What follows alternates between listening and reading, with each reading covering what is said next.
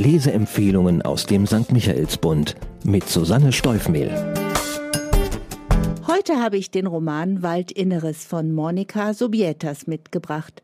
Das Debüt der spanischen Kulturjournalistin ist vordergründig ein Krimi über Raubkunst, im Inneren jedoch ein Roman über Väter und Söhne, über materielles und immaterielles Erbe, über Freundschaft, Schuld, Verrat und Versöhnung. Ein Roman, der zuweilen an die Stimmungslage in einem frühen Martin Suter erinnert, aber auch an den Kinofilm Die Frau in Gold. Die Handlung es beginnt mit einem brutalen Überfall.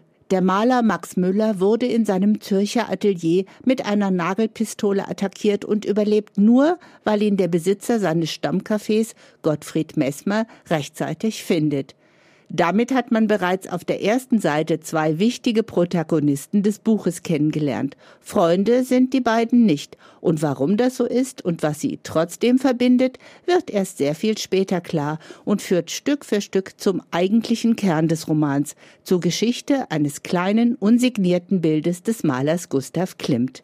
Die Leser und Leserinnen erfahren durch eingestreute Rückblicke wesentlich eher als die beiden Männer vom Weg des wertvollen Kunstwerks aus dem Besitz eines jüdischen Textilfabrikanten an eine Wand in Gottfrieds Musikcafé. Gottfried ist auf ungewöhnliche Weise zu diesem Bild gekommen. Jahrzehnte nach dem frühen Tod seines Vaters Hermann benachrichtigt ihn eine Bank, dass er der Erbe eines Schließfaches ist, dessen Mietvertrag abläuft. Gottfried staunt nicht schlecht, als er darin einen zerlegten Spazierstock und eben jenes kleine Waldgemälde findet, dazu einen Brief seines Vaters mit der Bitte, den Besitzer oder seine Erben ausfindig zu machen. Gottfried weiß nicht viel über seine verstorbenen Eltern. Ihr Verlust hat ihn hart getroffen und er war nicht der Einzige, den er verkraften musste. Nach Jahren im Ausland hat er sich in Zürich mit seiner Musikbar, dem Kaffee Glück, eine bescheidene Existenz aufgebaut und mit Julia eine neue Liebe gefunden. Doch mit der unerwarteten Erbschaft gerät vieles durcheinander. Während Gottfried rätselt, wie er den Auftrag seines Vaters ausführen könnte, zeigen der Maler Max Müller und ein stadtbekannter Kunsthändler erhebliches Interesse an dem Gemälde. Warum beide in seinen Besitz gelangen wollen, das erzählt Monika Subietas in ihrem stilvoll konstruierten Kunstkrimi eindrucksvoll. Nur 253 Seiten benötigt Monika Sobietas, um ihre Geschichte zu erzählen. Wenig, wenn man bedenkt, wie viele Themen sie hier anspricht. Die Schweiz als Fluchtort für Juden aus Nazi-Deutschland, Fluchthelfer, Schleuser, Raubkunst, Bankgeheimnisse, Schwarzhandel und andere Verbrechen.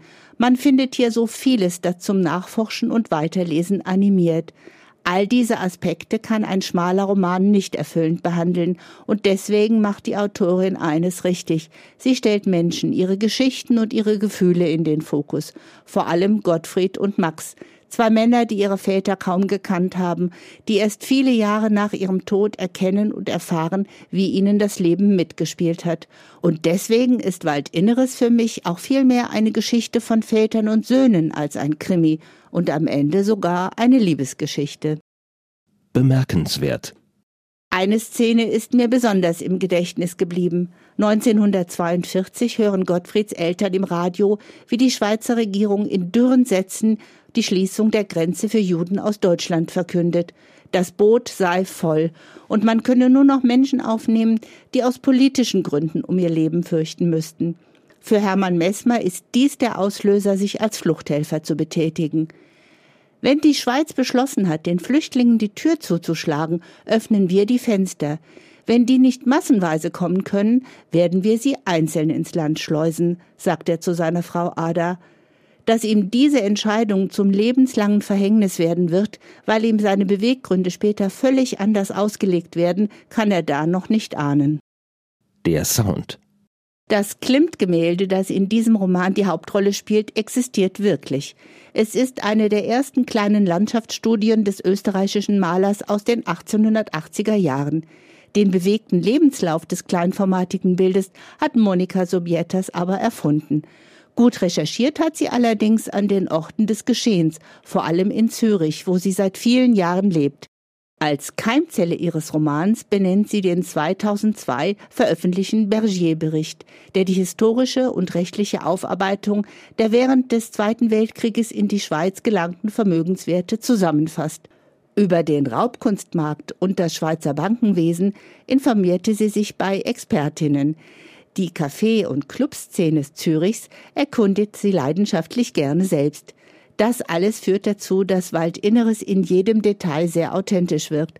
Man Max Künstleratelier, Gottfrieds Café Glück, dunkle Schließfachgänge und die Wohnungen der Protagonistinnen wie in original ausgestatteten Filmszenen vor sich sieht. Für wen?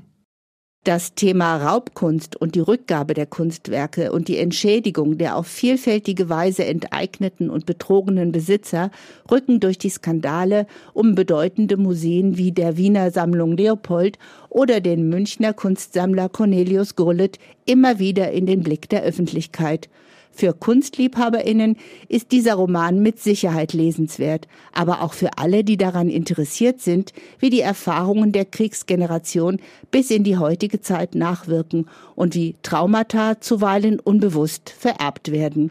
Abgesehen davon ist Waldinneres eine spannende Story, die sich nach und nach offenbart und die bei aller Vorhersehbarkeit auch einige überraschende Wendungen bereithält. Zahlen, Daten, Fakten. Monika Subietas spricht zwar fließend Deutsch, hat ihren auf Spanisch geschriebenen Roman jedoch nicht selbst übersetzt. Das übernahm mit Lisa Grüneisen, eine Spezialistin für spanische Literatur, die unter anderem auch Werke von Carlos Ruiz Zafón, Carlos Fuentes und Alberto Mangel übersetzt hat. Einen optischen Eindruck vom Gemälde Waldinneres liefert das Buch ebenfalls. Ausschnitte hat der Verlag auf Cover und Vorsatzpapier drucken lassen. Kaufen kann man den Roman zum Preis von 22 Euro in der Buchhandlung Michaelsbund in München oder online bestellen auf michaelsbund.de. Ein Buch, ein Podcast aus dem katholischen Medienhaus St. Michaelsbund, produziert vom Münchner Kirchenradio.